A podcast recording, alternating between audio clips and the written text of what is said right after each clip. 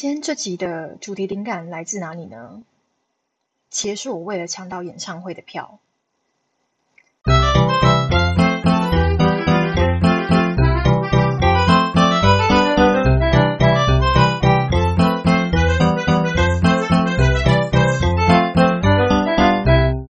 欢迎收听《贵刚的 Work with Us》。你今天也远端工作吗？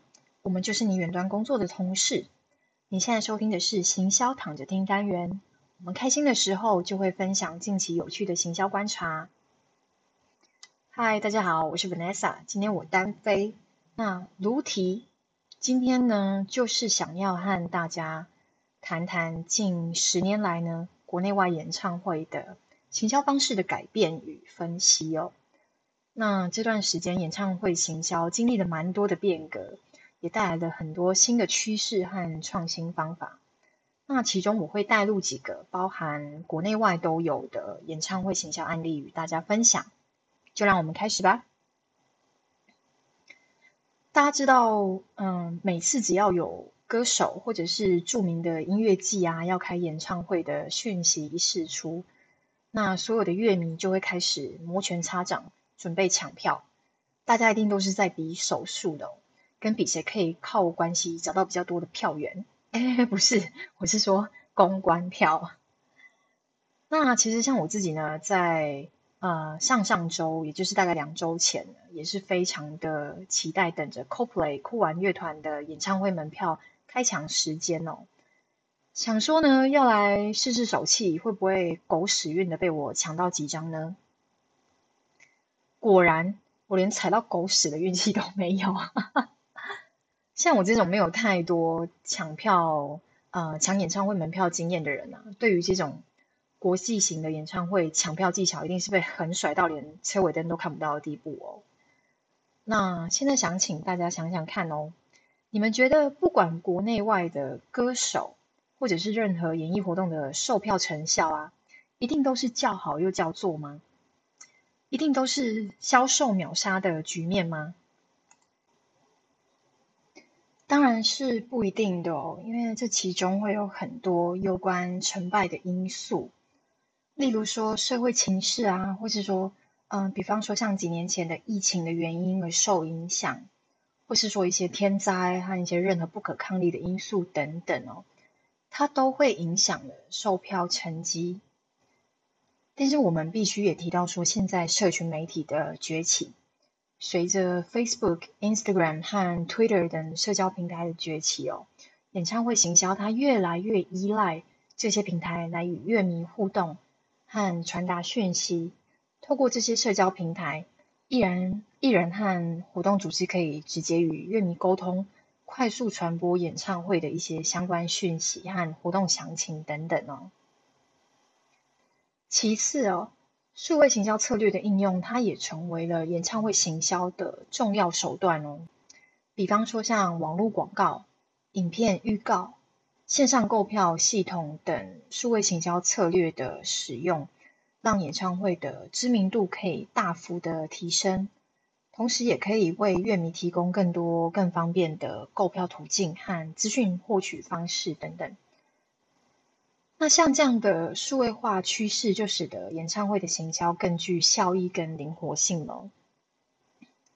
以下我这边想要分享一个几年前的案例，是我觉得他们将演唱会的售后配套措施以及与乐迷的沟通这个工作做得蛮好的案例哦，可以给大家参考。那就是在二零一四年的时候呢，国内的灭火器乐团他们在华山大草原开唱。当时因为售啊票价对于他们的主要乐迷受众来说偏贵，那导致门票就没有卖完。可是他们在官方乐团官方的 FB 抛出了一则贴文内容，大概是像这样。那我完整的内容连接呢，我会放在 Show Note 当中，欢迎大家可以点进去看哦。好，以下内容是这样：他们说，呃，看到许多朋友因为票价而无法参与。确实让他们觉得难过。那在几乎抵定亏损的情况下，他们愿意去拥抱与承认这个错误哦，这个失败。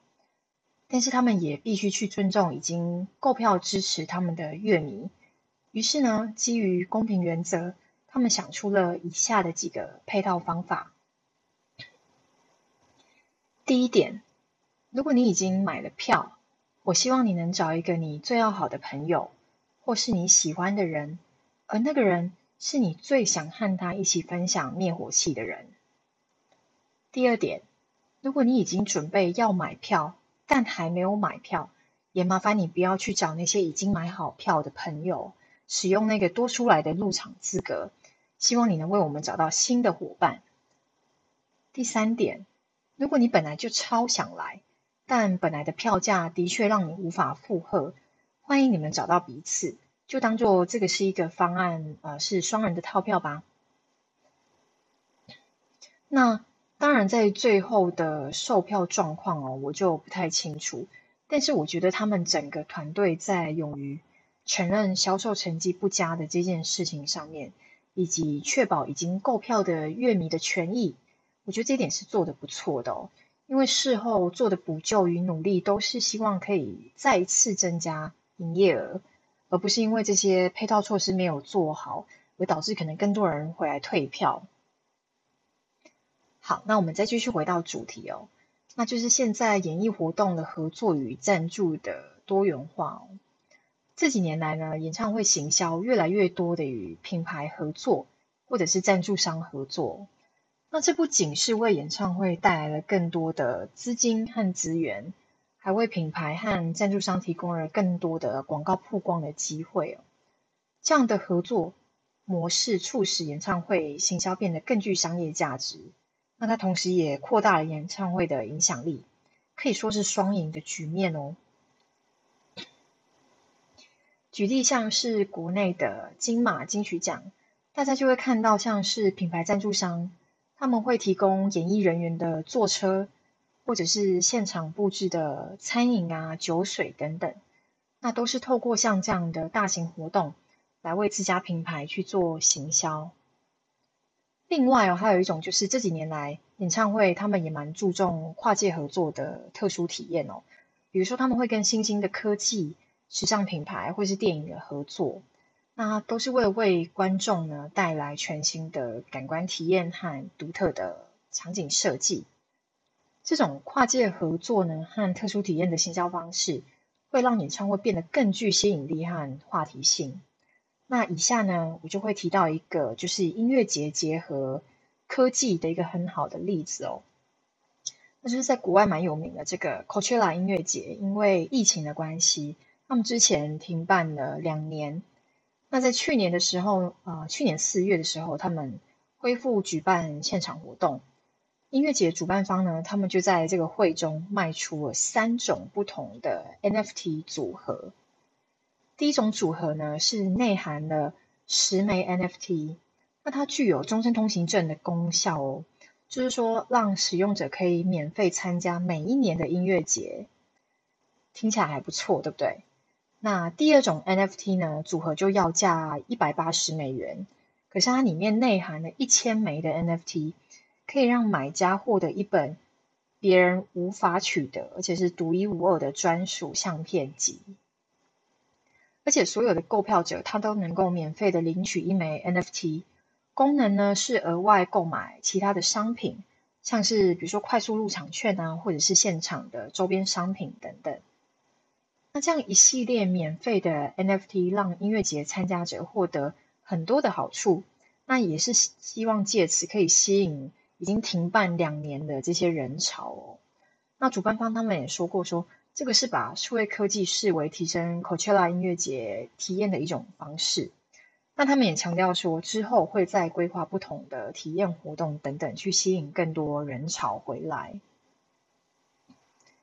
那最后呢？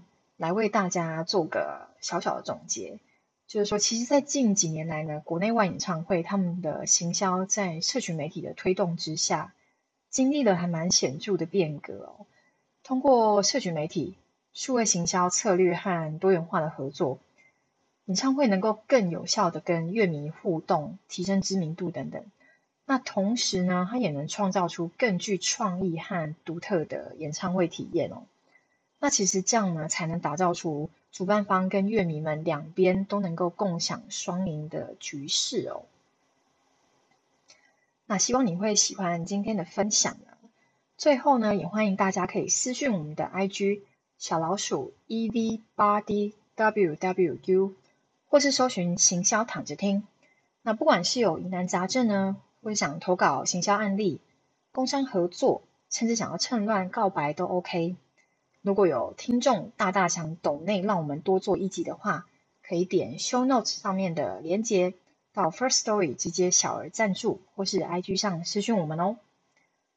对节目有任何的想法回馈，欢迎到 Apple Podcast First Story 留下五星评价，再留言，这样我们才看得到哦。那感谢大家的支持，今天的节目就到这边，大家拜拜。